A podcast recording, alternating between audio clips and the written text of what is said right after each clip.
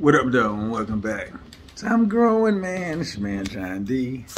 Hey, so I found out another reason why I want to become the most effective communicator in the world. Because if I could break down what I did to get you guys here, oh my gosh, that would be so awesome. Because where I am in life, I want all of my friends, my enemies, I want mankind to feel the, the feeling that I have.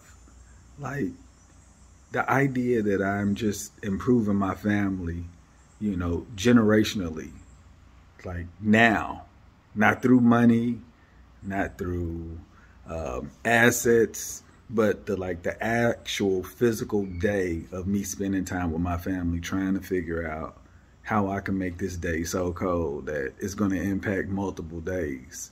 So the way that I view life now is just I just want my family to be happy, and by them being happy is enough for me to be trying to figure out how can I make them happier.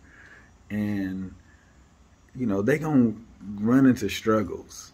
That's you know without a doubt. Me saying you know you're not gonna have struggles is crazy, but you know what? You could view those struggles like what message am I getting so that I can get over this hump? Because I'm telling you, when you get over the hump game changes.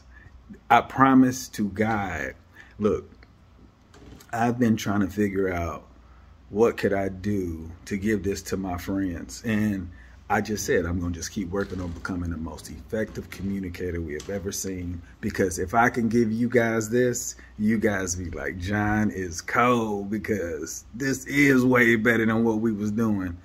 I'm telling you, like, it's it's all set up for only a few of us who can see. You know what I'm saying? And a lot of you guys are just way too busy to take any of this information I'm giving serious enough anyway. So at some point, I'll be able to say, hey, you don't have to do that anymore. It's easier to walk this way. And then you just walk this way, and it's like life just like, wow. I ain't gonna lie, it's work. Oh, man. Um, it's real work.